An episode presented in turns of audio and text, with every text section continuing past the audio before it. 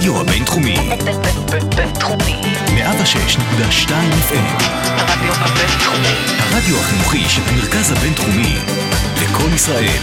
106.2 FM.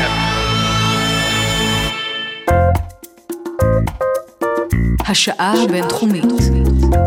פודקאסט שמחדד את המוח. עם שי קלוט. שלום לכל המאזינים שלנו, אתם כאן על שעה בינתחומית ברדיו הבינתחומי, אני ישי קלוט.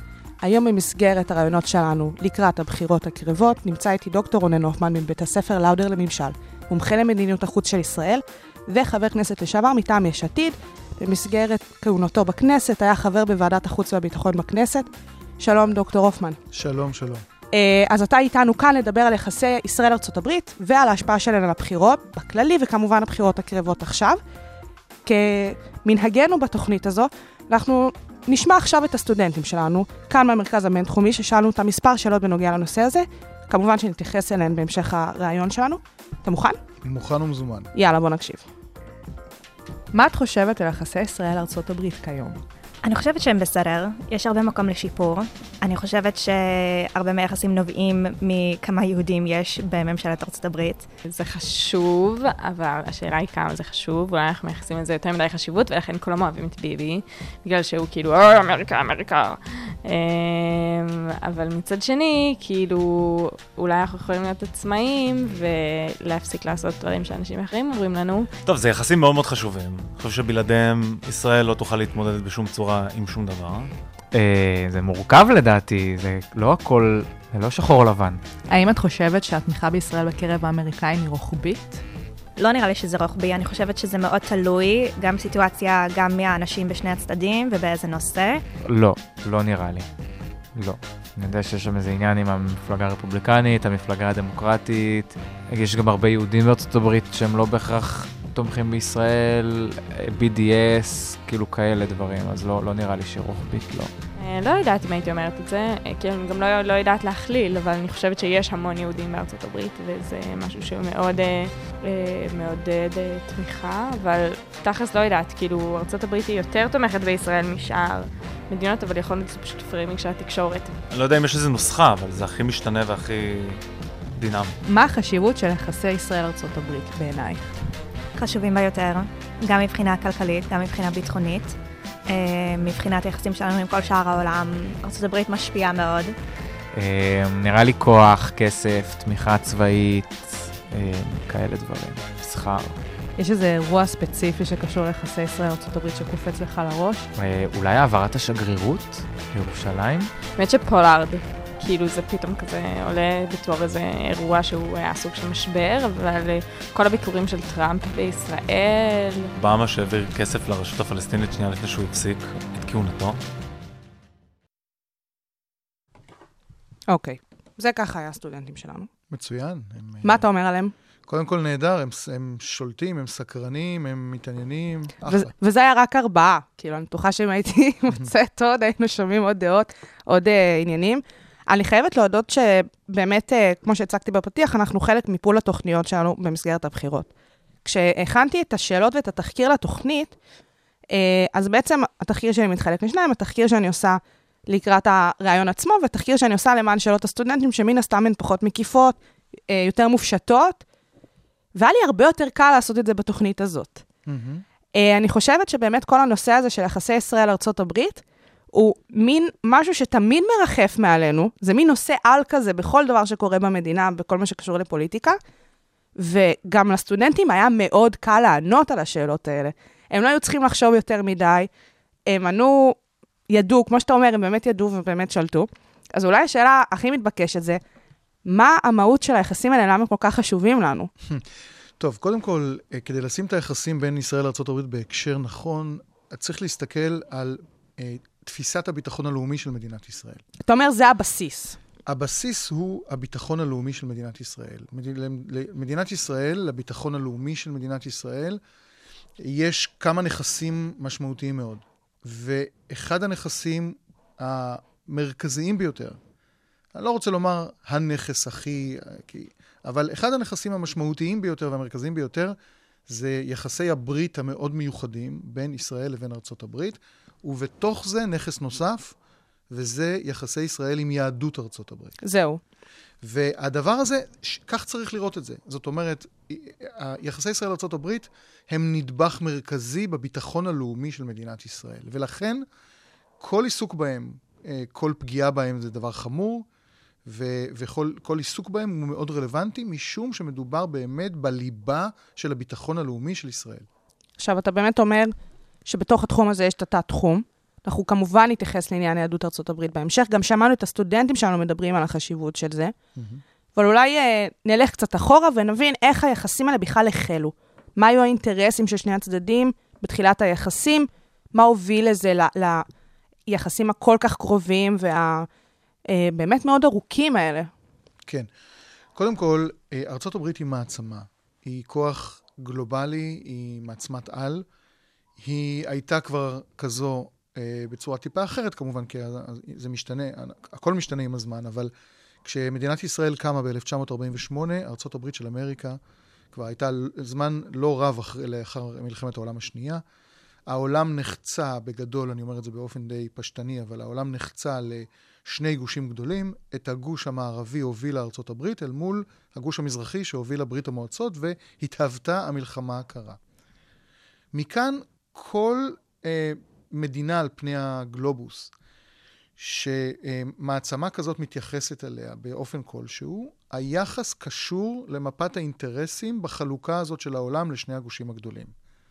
וכך עם הזמן ישראל אה, התהוותה כבת ברית עבור ארצות הברית, בת ברית שהיא בעצם חוד החנית של התפיסות האמריקאיות, התפיסות שהאמריקאיות מזדה, מזדה, מזדהים איתן, כן? והאינטרסים האמריקאים באזור הזה, המזרח התיכון, כאשר היריבות של ישראל, מדינות ערב, הפכו להיות בנות חסות של המעצמה של המזרח. של ברית המועצות. של ברית המועצות. עכשיו, יש משהו בנקודה הזאת ספציפית, שמעניין אותי לשאול, למה בעצם ישראל הברית התחברו, וישראל וברית המועצות לא התחברו?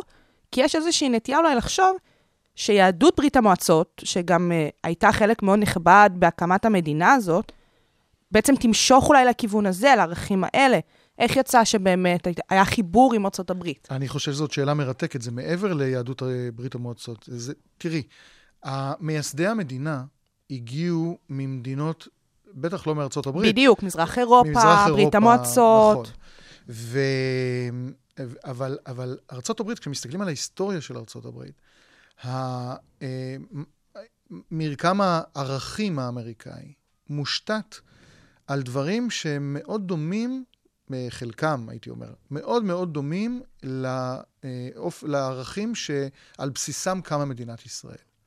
והחיבור האדיר בין הברית לישראל הוא קודם כל דרך ערכים משותפים, ונרטיב משותף. זאת אומרת, זה לא ערכים עכשוויים, אלא זה ערכים שקשורים לאופן שבו... מין ערכי על. ערכי על היסטוריים, תרבותיים, חברתיים, פוליטיים, ו, וגם לצד מרקם היחסים, כמובן מרקם אינטרס... לצד מרקם הערכים, כמובן מרקם אינטרסים. אבל בואו נסתכל רגע על הערכים, כי בסוף... בדיוק, הערכים האלה מש... זה משהו שמאוד מאוד מאפיין את הסיפור האמריקאי. בדיוק. החלוציות, כיבוש השממה, הפרחת השממה. הדמוקרטיה, כן? חוקה, מסמכי יסוד ש, שעוסקים בזכויות אה, אדם, ב, וכמובן מדינת מהגרים, אה, שאמורה להכיל ו, וליצור חיים משותפים לאנשים שבאו ממקומות שונים בעולם. כל הדברים האלו ודברים נוספים אה, יצרו, קודם כל זה בבסיס ההיסטוריה האמריקאית כמובן, יש שם הרבה עיוותים ופרדוקסים, אני לא נכנס לזה כרגע, אבל כאשר מדינת ישראל, ארצות הברית נוסדה אחרי המון שנים של התיישבות אירופאית, בעיקר באמריקה, ארצות הברית נוסדה ב-1776. ישראל קמה ב-1948. כאשר ישראל קמה, ארצות הברית כבר הייתה מדינה ותיקה, כבר הייתה כאמור מעצמה. נכון. אז כשהאמריקאים הסתכלו על המדינה החדשה, זה לא קרה מיד, לא מיד כאשר קמה מדינת ישראל, הברית הזאת נוצרה. הייתי אומר שזה נוצר אולי כמעט 20 שנה אחרי שקמה מדינת ישראל. אולי, אולי מלחמת ששת הימים ב-67, היא הייתה הטיפינג פוינט הזה. איזשהו משהו שגרם להם להסתכל עלינו קצת אחרת. זאת אומרת, זה לקח זמן, אבל במונחים היסטוריים זה לא הרבה זמן. במונחי ההיסטוריה של מדינת ישראל זה הרבה זמן. מ-1967, החיבור הזה, הערכי, העמוק של חלוציות ודמוקרטיה וזכויות ומדינת מהגרים, וכנגד כל הסיכויים להפריח את השממה. וזה דבר שקסם מאוד לאמריקאים, הזכיר להם במידה רבה, אה, או התיישב על הנרטיב ההיסטורי שלהם עצמם, ואמרו, רגע, יש כאן אחות קטנה שנולדה, בואו נשמור, על- נתחיל לשמור עליה ולהגן עליה, לראות אם מעבר ל, אה, לצירוף הערכים, היא גם יכולה במובן מסוים לשמור על האינטרסים שלנו באזור הכל כך בעייתי ודינמי הזה שנקרא המזרח התיכון. כך זה התהווה. זה ממש ממש חיבור מדהים, מה שאתה אומר פה, שגם יש את העניין הערכי, וכמובן העניין של האינטרסים, אנחנו לא נתעלם ממנו לאורך כל הרעיון הזה. ומי בעצם, אתה מדבר על נק, אה, נקודת הציון שלנו כרגע היא מלחמת ששת הימים, שיש, שנת 67. האם היו איזה שהם אנשים בהנהגה הישראלית שראו את העניין של חבירה הברית באיזושהי ברית כיעד במסגרת המלחמה הזאת, או במסגרת התקופה הזאת? זאת אומרת, זה משהו שבמדינת ישראל באמת חתרו אליו? ההנהגה הפוליטית הישראלית הייתה חצויה. חלקה עוד לפני מלחמת ששת הימים, לפני שנות ה-60, חלקה הייתה עם, באוריינטציה, אפילו, חלק, חלק אפילו קומוניסטי, אבל בוודאי אוריינטציה יותר מזרח אירופית, או אירופית בכלל, מאשר אמריקאית. והייתה אסכולה שדגלה בניסיון התקרבות לארצות הברית. אה, זה בעיקר היה תלוי באמריקאים, יותר מאשר בישראלים. מלחמת ששת הימים זה נכון ששם זה מין tipping point כזה, אבל, אבל באמת, הנקודה באמת מכרעת, הייתה, אני חושב, ב-1973. מלחמת יום הכיפורים, כשישראל נזקקה לרכבת האווירית, קיסינג'ר אה, בעצם מציל את ישראל במובן הזה, אחרי לא מעט מתחים ולא מעט אה, בעיות בדרך. ו-73 היא, היא הנקודה. אבל אני רוצה רגע לציין נקודה אחת בהיסטוריה של היחסים אה, קודמת, והיא כן. 1956 דווקא, דוד בן גוריון. יוצא למבצע בסיני, יחד עם שתי בנות ברית אירופאיות, שהיו המעצמות האירופאיות המובילות, עוד קודם לכן בריטניה וצרפת, אל מול המצרים, בעניין תעלת סואץ, נאצר וכן הלאה, והאמריקאים יוצאים, רותחים. האמריקאים פשוט כופים על ישראל, על בריטניה וצרפת, לסגת מה, מהמבצע הזה. אה, וזאת דווקא, 1956, זאת דווקא נקודה, נקודת מתח גדולה מאוד.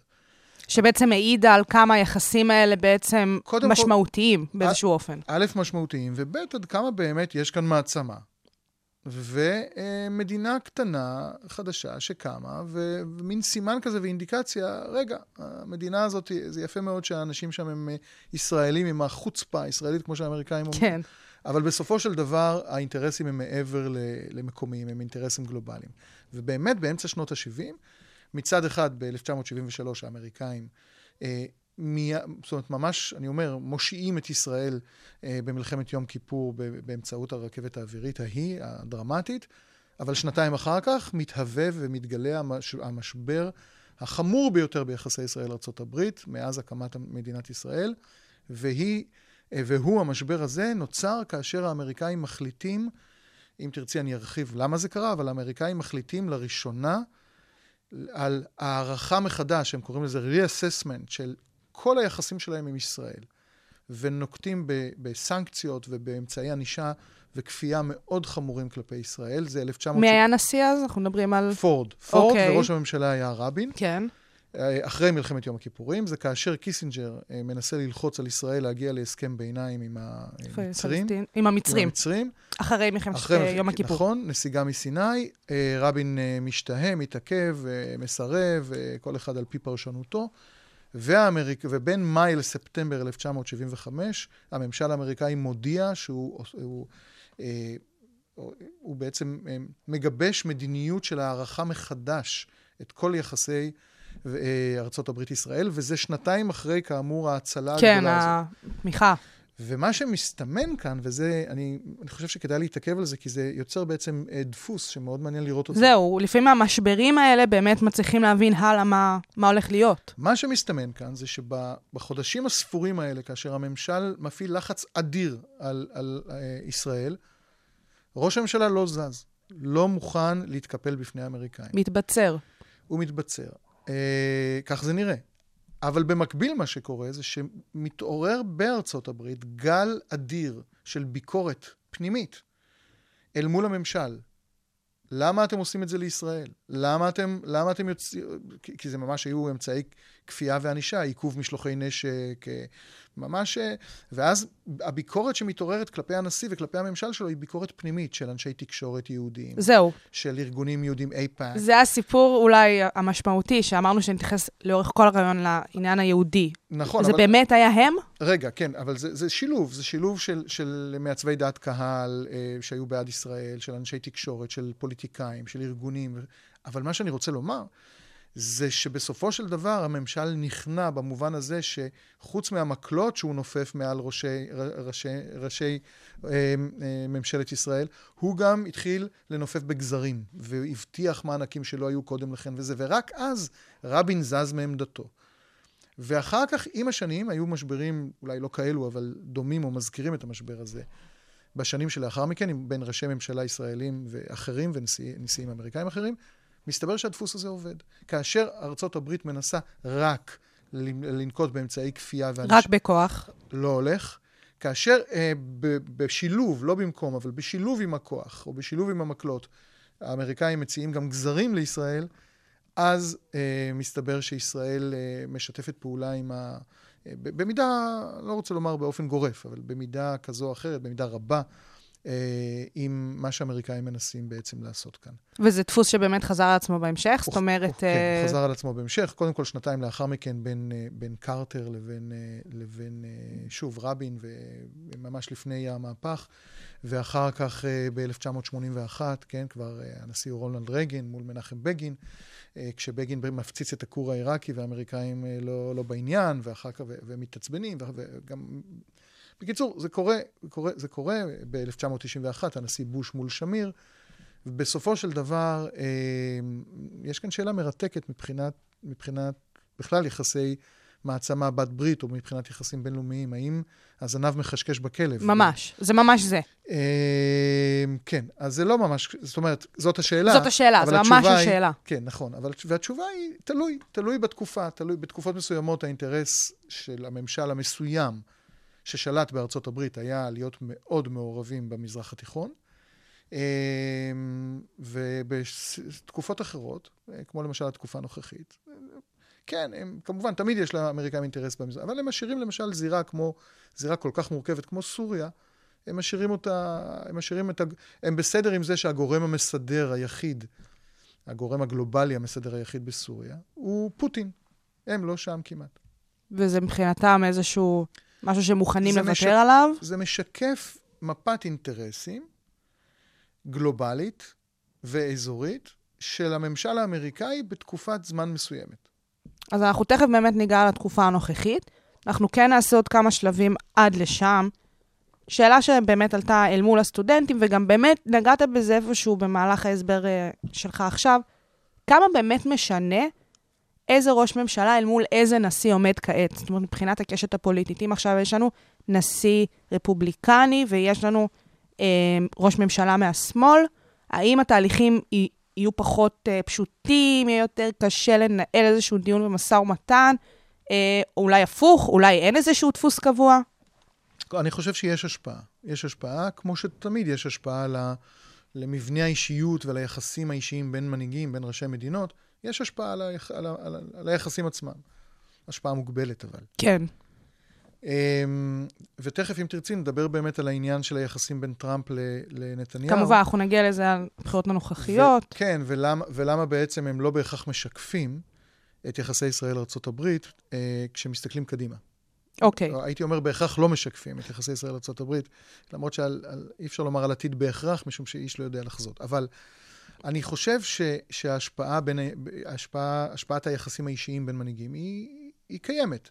נניח היחסים בין נתניהו לאובמה, אה, שהיו יחסים... היו מתוחים מאוד. היו מאוד מתוחים, ובהחלט השפיעו על היחסים באותה עת, אבל לא, לא, במידה, לא, במידה, לא במידה שמשנה את התמונה האסטרטגית. כן, אובמה המשיך והתחייב על המשך הסיוע הביטחוני האדיר האמריקאי לשנים קדימה, גם כשיחסיו עם נתניהו היו מתוחים, גם כשנתניהו הגיע ו- ו- ו- ובעצם השפיל אותו בביתו בקונגרס עם הנאום המוכר ההוא של מרץ 2015, וכן הלאה וכן הלאה. אה, כן, יש השפעה ליחסים, אבל היא השפעה אה, מידתית, הייתי אומר. מה שהרבה יותר משפיע על היחסים זה תהליכי עומק פוליטיים, חברתיים, אינטרסנטיים. אמ, בחברה האמריקאית מתחוללים שינויים מאוד עמוקים, שקשורים בין השאר לאופן שבו האליטה וההנהגה האמריקאית העתידית תראה את העולם בכלל, ובפרט את המזרח התיכון ואת ישראל. ולכן, אה, במובן הזה, לצערי הרב, אנחנו חייבים להסתכל על זה כדבר שהוא איננו מובן מאליו. כמשהו שאנחנו צריכים באיזשהו מקום להתאים את עצמנו למה שקורה שם? יותר מזה, העובדה שכרגע טראמפ הוא החבר הכי טוב של, של ישראל ושל נתניהו, וזה לא רק שזה לא מעיד על מה שעתיד להיות, אגב, זה בפני עצמו, זה נהדר לישראל, כן? בוודאי. אבל זה לא, אבל זה, זה, זה נהדר כשמסתכלים על, על הטווח הקצר. זה קשור לבייס הפוליטי שסובב את טראמפ, לבייס הפוליטי שסובב את, אה, את נתניהו. ל...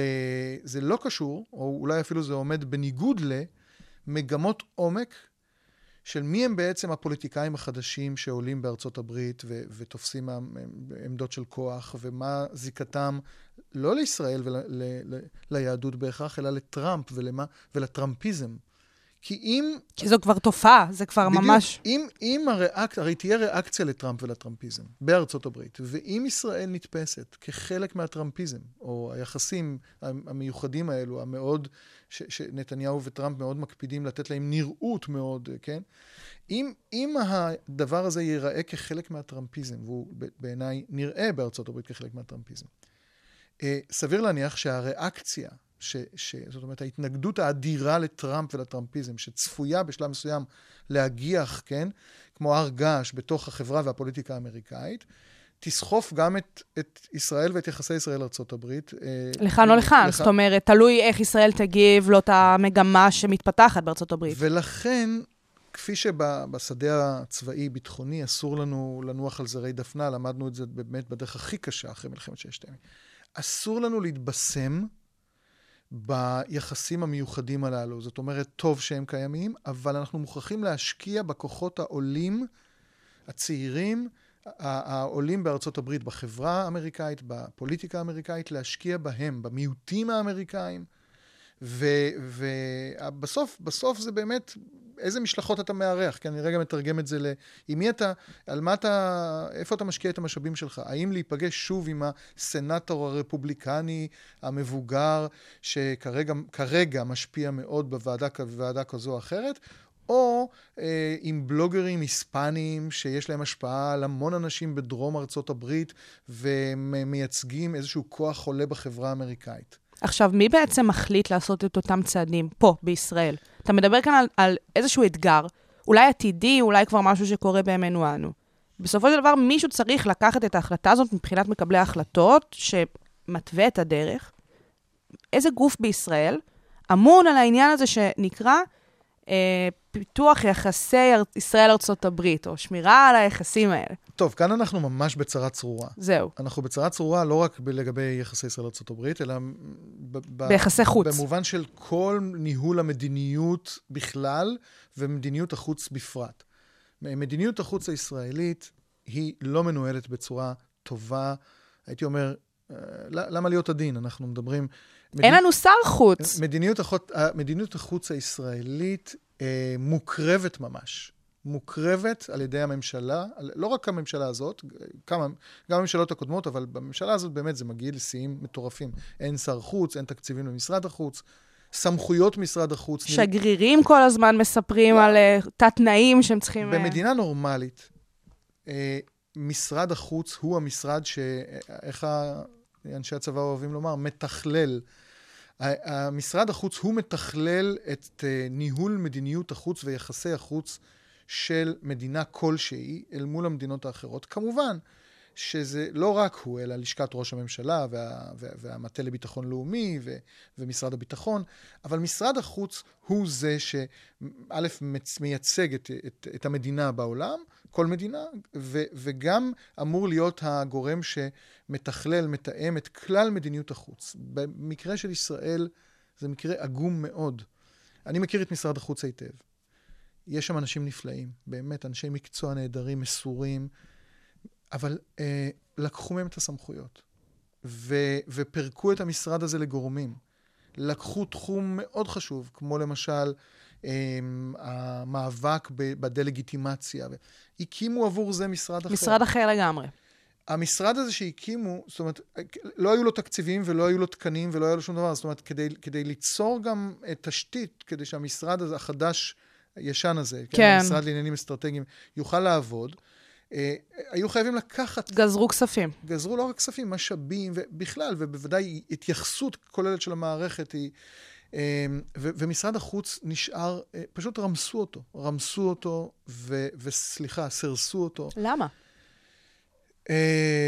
יש כאן מקבץ של, אה, של אינטרסים שהם בעיקר אינטרסים אה, גם, גם תפיסתיים, אבל גם פוליטיים. תפיסתיים במובן שהחברה הישראלית, הפוליטיקה הישראלית, אה, באמת, מאז הקמת המדינה, תפיסת הביטחון שדיברנו עליה קודם, מושתתת על תפיסה שכאילו הביטחון הוא בעיקר מושתת על צבא, על מודיעין, על, על, על, על ביטחון, מה שנקרא hard power, על עוצמה קשיחה.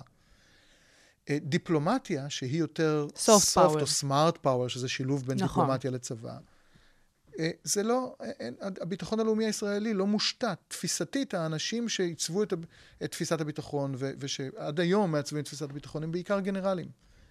אה, אנשים שמתמודדים לפוליטיקה הם גנרלים. אנחנו רואים את אנשים- זה ממש עכשיו.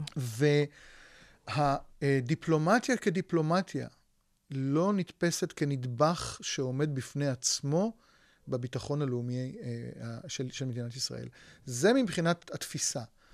ולכן במידה רבה מדיניות החוץ הישראלית, מערך החוץ הישראלי, משרד החוץ הישראלי, מתבטלים בפני מערכת הביטחון הישראלית. אז כשאנחנו אומרים חוץ וביטחון, אנחנו בעיקר... צריך ממש להפריד. מה שעושים, לא, לא, זאת אומרת, זאת אומרת צריך, צריך לתת לחוץ את המקום שלו, בדיוק. ולהבין שחוץ זה ביטחון. אה, ו, ומה שקורה זה הפוך. זה פשוט, בוועדת החוץ והביטחון של הכנסת היא ועדת הביטחון והביטחון, היא לא באמת ועדת החוץ והביטחון, כי לא נותנים מספיק מקום לחוץ. והחוץ הוא אמצעי לא פחות חשוב, הדיפלומטיה ויחסי חוץ ויחסים... הנה, אנחנו רואים את זה בדיוק בדוגמה של מלחמת יום כיפור. זאת אומרת, בסופו של דבר, מה שהציל את המדינה במלחמה הזאת, הייתה אותה רכבת אווירית, אותו סיוע של ארצות הברית. והגבורה העילאית של, ה, של החיילים והמ, ו, ואנשי המילואים וכן הלאה. בוודאי, וכמובן, זאת אומרת, בוודאי. זה לא רק... זה לא רק, אבל זה מה שאתה אבל- בדיוק אומר, שזה לגמרי הולך ביחד. כן, אבל, נכון, ולא רק במלחמת יום כיפור, זה תמיד הולך יחד, ותמיד כשמתכננים מבצע צבאי, חייבים לחשוב רגע, איפ, מה הם, לא רק מה, מה קווי הסיום הצבאיים, הצבא מגדיר, אבל מה קווי הסיום המדיניים של מבצע צבאי כלשהו? מי מחליט את זה? ראש הממשלה מחליט את זה עם משרד הביטחון, או האם משרד החוץ אמור לקחת חלק בדבר הזה? וכן הלאה וכן הלאה. ולכן אני אומר, כשאת שואלת אותי, אני חוזר לשאלה, השאלה הייתה, מי מעצב את יחסי כן, ישראל ארצות מי אמון על כך, מי הגוף, מי הבן אדם. אה, זה, זה, אמ, אין גוף ש, שבעצם באמת, את יודעת, אפשר לומר באופן, אה, על הנייר, שיש אגף צפון אמריקה, שהוא אגף נפלא, יש שם אנשים נפלאים, אני מכיר את ראש האגף, אני מכיר, במשרד החוץ, האם הם באמת משפיעים על יחסי ישראל-ארצות הברית? אני מקווה שכן. החשש שלי שהקשר הישיר בין ראש ממשלת ישראל לבין שגריר ישראל אה, בארצות הברית, כאשר אני, אני לא יודע, אבל אני מעריך שלא תמיד משרד החוץ אה, יודע או מכיר את מה ש... אה, את ההנחיות של ראש הממשלה מנחה את שגריר ישראל בארצות הברית וכן הלאה. אז יש פיצול ויש אה, הפרדת סמכויות ויש לקיחת סמכויות ממשרד החוץ, ובעיניי זה מתנהל מאוד מאוד לא טוב. דיברת על השגריר, מה תפקידו בכוח, כמה בעצם משקל יש לו בכל הסיפור היחסים הזה? זה, המשקל של השגריר יכול להיות מאוד משמעותי, זה תלוי כמובן בקרבת השגריר לראש הממשלה, ובאופן שבו האמריקאים מתייחסים לשגריר כנציגו האותנטי וה, והאינטימי במובן המדיני-דיפלומטי של ראש הממשלה. ככל שהאמריקאים מרגישים שכאשר הם מדברים עם השגריר הישראלי בוושינגטון, הם מדברים בעצם עם ראש הממשלה, כך... זה טוב לנו. ההשפעה שלו... אה, זה, שוב, זה טוב לנו בוודאי, אבל זה לא מספיק טוב לנו אם המערכות המדיניות הסובבות את העניין הזה לא קשורות, ואם אין, אם אין אינטגרציה, אינטגרציה של עיצוב מדיניות אה, לטווח ארוך. אה, ו- ו- וכל עוד אין את האינטגרציה הזאת, והמערכות לא משולבות ולא מסונכרנות ולא מתואמות, אז זה יכול להיות טוב לנו לטווח הקצר, אבל זה ממש לא טוב לנו לטווח הארוך. אז באמת אתה שם פה את הנקודה בנוגע לכל מה שקשור לאיך מנהלים את היחסים האלה בצורה הטכנית ביותר, לשיתוף הפעולה ההכרחי שיהווה לנו רק יתרון בטווח הארוך, סך הכל זה נשמע מאוד הגיוני. זאת אומרת, אתה לא בא ואומר פה איזה דברים, אה, אתה יודע, נורא מפתיעים ונורא חדשניים, ו- ופשוט לא עושים את זה. לא עושים את זה, מ- מ- באמת, מהמון המון שיקולים, בעיקר שיקולים אה, פוליטיים נקודתיים של מקבלי החלטות בזמן נתון.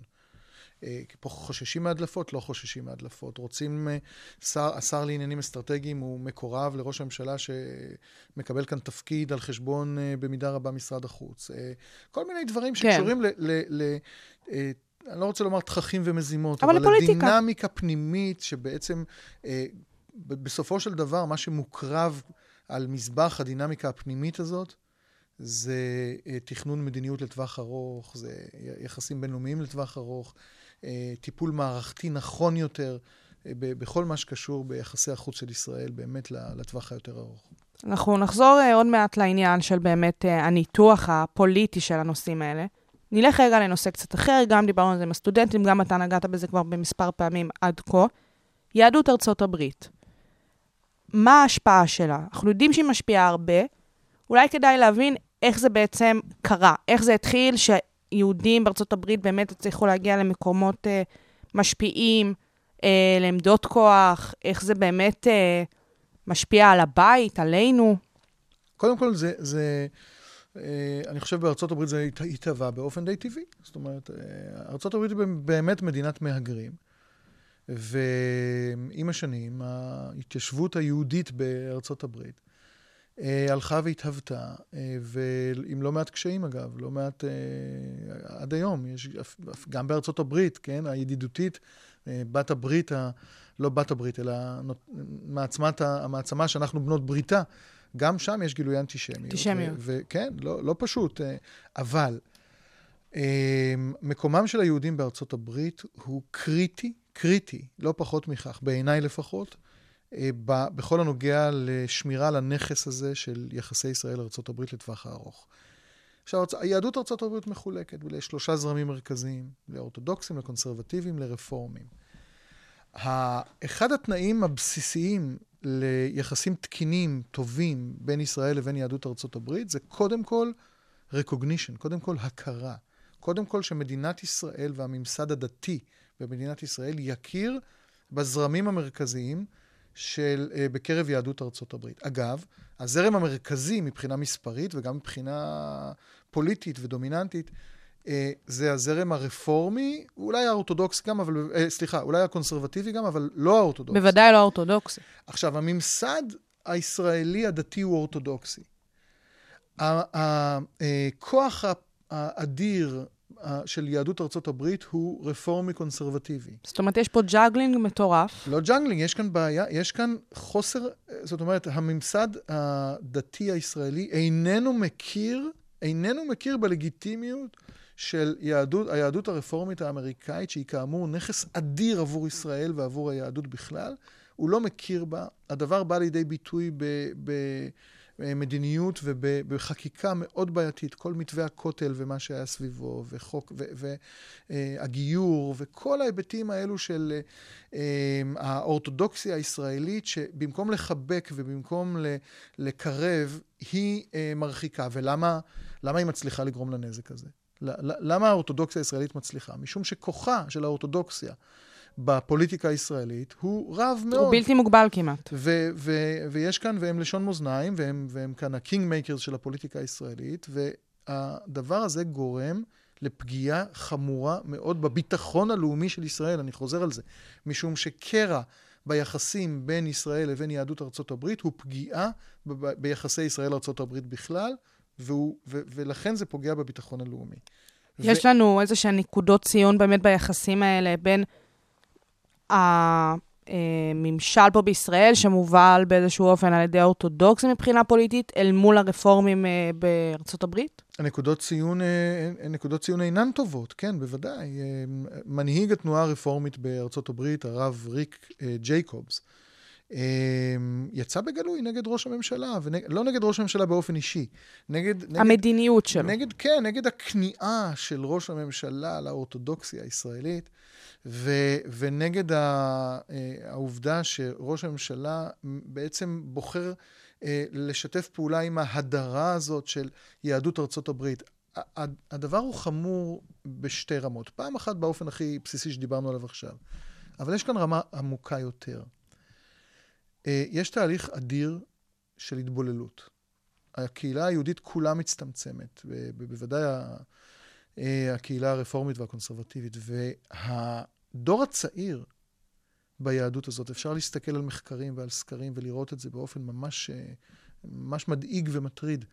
הדור הצעיר הולך ומתרחק מישראל, גם מהיהדות, אבל גם מישראל. זאת אומרת, השילוב הזה, שהדור הצעיר בקרב יהדות ארצות הברית מתרחק פעם אחת מהיהדות, ופעם שנייה מהזיקה אה, לישראל. לישראל ולהגנה על ישראל ולאכפתיות מול ישראל, זה מאוד מסוכן. זה קשור בצורה חד משמעית למה שדיברת קודם, לתהליכי העומק בחברה האמריקאית שקורים, שלא מקבלים את ההתייחסות הראויה פה במדינה. נכון, נכון. ופה זה אפילו באופן יותר נקודתי, ובאופן שאמור להיות באיזשהו מקום יותר אכפת לנו ממנו. מדובר פה באמת על יהדות ארצות הברית, על צעירי יהדות ארצות הברית, שבאמת מאבדים את הזיקה הזאת. שאלה בעניין הזה, כמה באמת כל העניין של תגלית, כל הארגונים האלה שמנסים לגרום לאותם צעירים אה, יהודים מארצות הברית, מצפון אה, אמריקה, להגיע פה לישראל, להכיר את המדינה, להכיר צעירים, להכיר את הצבא, כמה זה באמת עובד? כמה זה באמת משפיע על אותו דור? אני חושב שזה אה, קריטי. אני חושב שפרויקט תגלית הוא פרויקט, הוא הפרויקט, הוא פרויקט שחייבים להעצים אותו, ולהגד... ואני מכיר את הפרויקט הזה מקרוב. הפרויקט הזה הוא באמת אה, חבל ההצלה שלנו. באמת, אני אומר את זה, זה נשמע קצת קלישאתי, אבל הפ- תגלית זה חבל ההצלה שלנו בעתיד היחסים בין הדור הצעיר בישראל לדור הצעיר ב... אה, בארצות הברית, לא רק בארצות הברית, אגב, תגלית זה... נכון, בכל אבל, העולם. אבל כשמדובר על ארצות הברית, קל וחומר. כי, ו, וגם, בוא, בוא ניקח בחשבון שזה, תגלית זה לא רק להביא הנה צעירים יהודיים להסתובב, לבלות ולחזור. חד פוג- משמעית, לא. הם פוגשים כאן ישראלים. הנוער הישראלי, או לא הנוער, אבל הצעירים הישראלים, אה, פוגשים אותם, אה, חווים איתם חוויות, לומדים להכיר אותם. נכון, נכון, הם באים כאילו לעשות good, good time, כאילו, כן. וזה, אבל בתכלס הם ממש באים לפה בשביל להבין מה הצביון, מה הרוח הישראלית. זה צורב בהם צריבה במובן החיובי. זה, כן. זה צורב בהם צריבה, זה, זה מטביע בהם חותם. את יודעת, אני מדבר באופן גורף, אבל אני יודע באמת ממשוב ש... אה, ו, והם הופכים להיות, בהם, אני, אני, לא, לא רוצה לא לדבר במובן של שגרירים של ישראל. או כן? איזה פרו-ציונים. אבל או... מתעוררת, זה לוחץ על כפתור הזיקה, הזיקה.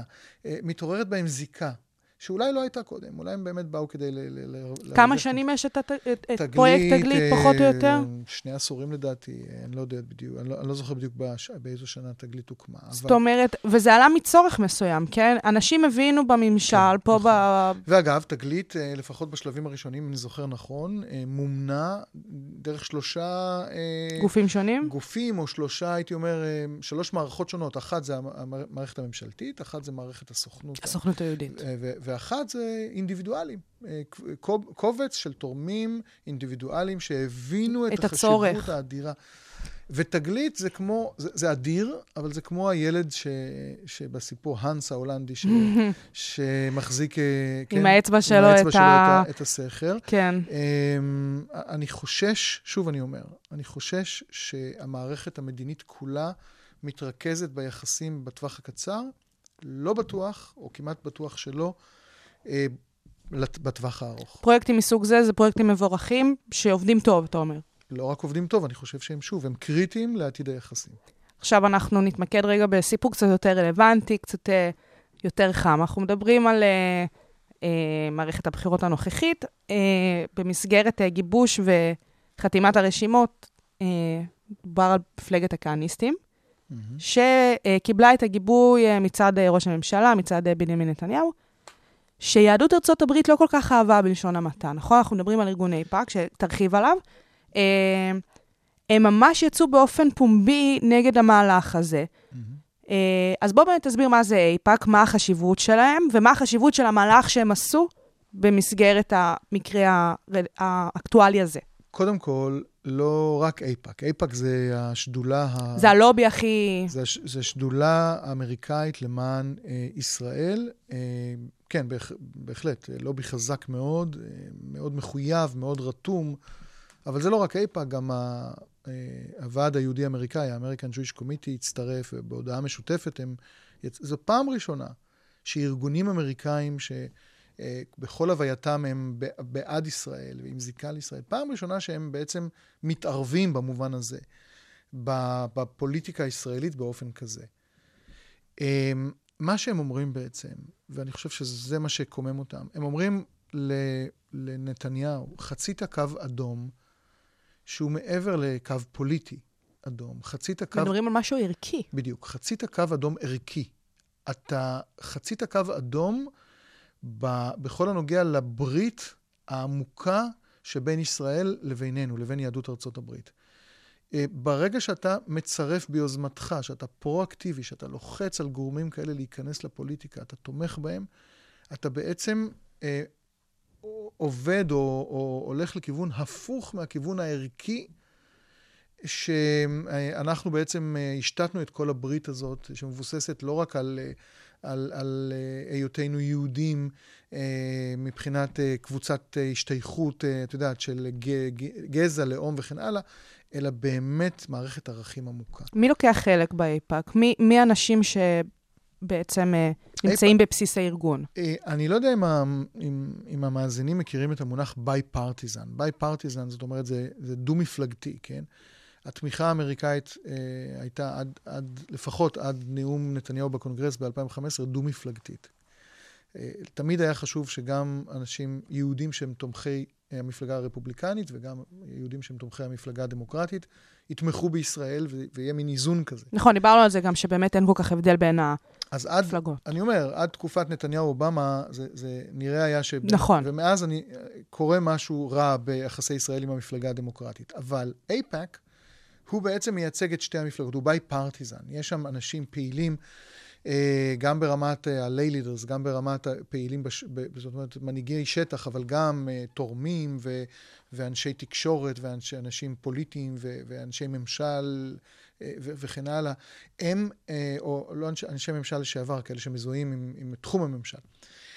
אייפאק הוא ארגון שהוא שדולה, והוא בעצם מייצג את, ה, את לא, לא, לא את כל החברה האמריקאית-יהודית, אבל את רובה. ובוודאי אנשים שהם גם קרובים למפלגה הדמוקרטית וגם קרובים למפלגה הרפובליקנית. ולכן אייפאק הוא אה, ארגון מאוד מאוד חשוב מבחינת היחסים, וכאשר אייפאק אה, מתקומם ומתערב ומזדעק זה, זה בהחלט... זה צריך להציב דגל אדום. זה צריך ממש להדליק נורות אדומות, ואני חושב, ש... אני חושב שחייבים לראות את זה, חייבים להסתכל על זה. כמה הכוח של אה, צעירי ארצות הברית, ציר, יהודי, יהודים צעירים ארצות, מארצות הברית מהווה בתוך איפא"ק? כי אנחנו דיברנו על הקושי ועל ה, אה, על חוסר ההתייחסות פה בישראל ל, לאותה קבוצת אוכלוסייה. היא... כמה, מה הכוח שלהם שם? אמ, גם זאת שאלה מצוינת, משום שיש צעיר... שוב, שאלה למה אנחנו מתייחסים אה, כצעירים, כן? האמריקאים מתייחסים לצעירים גם לבני 40 ו-50. נכון. אמ, אם אנחנו מדברים על בני 20, 30, 35, למיטב ידיעתי, ואני עוקב אחרי הדברים האלו, אה, ישנם פחות ופחות צעירים בגיל הזה שמצטרפים לפעילות אקטיבית ב... זה לגמרי משקף את מה שדיברת, העניין של ההתבוללות, העניין נכון, של קש... הזיקה שהולכת ופוחתת. נכון, קשה יותר לארגונים, לארגונים הללו לגייס אה, צעירים לפעילות אקטיבית, לתרומות. אה, יש שם בעיה, הם מודעים לבעיה הזאת. השאלה אם אה, גם צעירי ארצות הברית, לא היהודים, Mm-hmm. גם הם עוסקים פחות בפעילות פוליטית, או שזה משהו שבאמת ספציפית ליהדות ארצות הברית אל מול ארגוני PAC או הארגונים היהודיים? שאלה מצוינת, אני לא, לא יודע את התשובה, אה, אני יכול להעריך, אני יכול להעריך שהצעירים בסך הכל בחברה האמריקאית, אה, הם מעורבים פחות או יותר באותה מידה, אני לא, לא חושב שיש איזה שינוי גדול במעורבות של הצעירים בפוליטיקה האמריקאית, אולי אני טועה כי... יכול להיות שדרך הרשתות החברתיות ו- וכן הלאה, ו- ו- אמ, וכל מה שקורה מבחינת, בקרב המיעוטים האמריקאים, כן? יכול להיות ששם המעורבות של הצעירים אה, היא הרבה יותר גבוהה. אבל, אבל, אבל אם חוזרים רגע לצעירים היהודים, אה, שם בפירוש, אני יודע, אני עוקב אחרי סקרים, מחקרים, שם ישנה, אה, ישנה בעיה רצינית. פחות ופחות, קשה יותר ויותר לגייס צעירים יהודיים, פעם אחת לטובת פעילות עבור הקהילות היהודיות עצמן, ופעם שנייה עבור ישראל. עכשיו שאלה ככה לסיום. דיברנו על טראמפ, דיברנו על יהדות ארצות הברית, בואו נדבר רגע על ג'רד קושנר. ובאמת על החיבור הזה של יהדות ארצות הברית וטראמפ, כמה המשפחה משפיעה. תראי, מש... זה, זה נושא ל, לדעתי מחקר... אה, בפני עצמו. בפני עצמו, עד כמה באמת משפחה משפיעה לא רק, ב, לא רק במשטרים אה, מלוכניים, מש, משטרים של שושלות, אה, אלא דווקא בארצות הברית. אפילו בארצות הברית. בדיוק, הליברלית. הדמוקרטית, אה, על החוקה כן. וזה, משפחת קלינטון היא משפחה משפיעה, משפחת קנדי, קנדי. משפחת בוש. אה, ובאמת. זאת אומרת, לקבל נשיא שבתו וחתנו אה, הם לא רק שני האנשים הקרובים ביותר מבחינה אישית, אלא גם מעורבים מאוד בהגדרה בתוך עיצוב מדיניות וקבלת החלטות. אה, זה בהחלט, זה בהחלט משפיע מאוד. זה טוב לנו?